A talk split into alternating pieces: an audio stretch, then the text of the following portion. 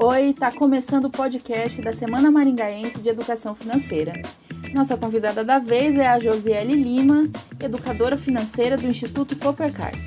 Com 18 anos de experiência na área de finanças, ela é formada em contábeis e especializada em educação financeira. Hoje vamos conversar sobre estratégias de superar as dívidas. Semana Maringaense de Educação Financeira. Josiele, qual o grande passo para superar as dívidas? O primeiro grande passo é diagnosticar a dívida da seguinte forma: reconheça sua dívida. Exemplo: é cheque especial, prestações que deixaram de ser pagas, enfim, qual é a sua dívida? Reconheça o seu credor. É banco, é loja, onde você adquiriu essa dívida?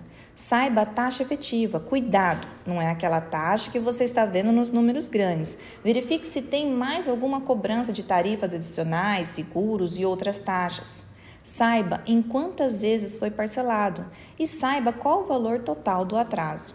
Entendendo o valor total, quais são os seus credores e colocando tudo isso no papel, fica mais fácil planejar as estratégias para eliminar as dívidas. E quais são essas estratégias? Conta para nós.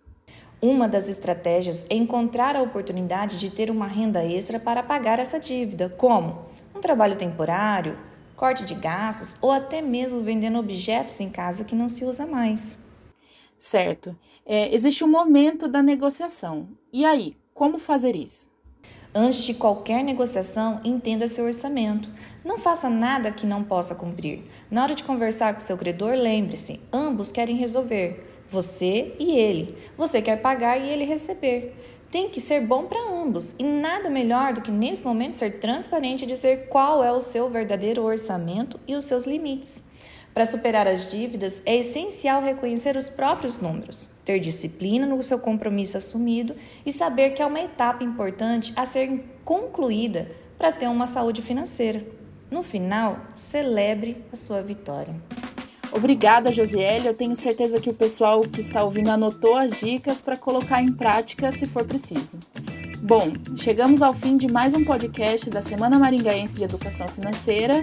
Continue acompanhando demais conteúdos do Prosperingá nas redes sociais. Até mais. Semana Maringaense de Educação Financeira.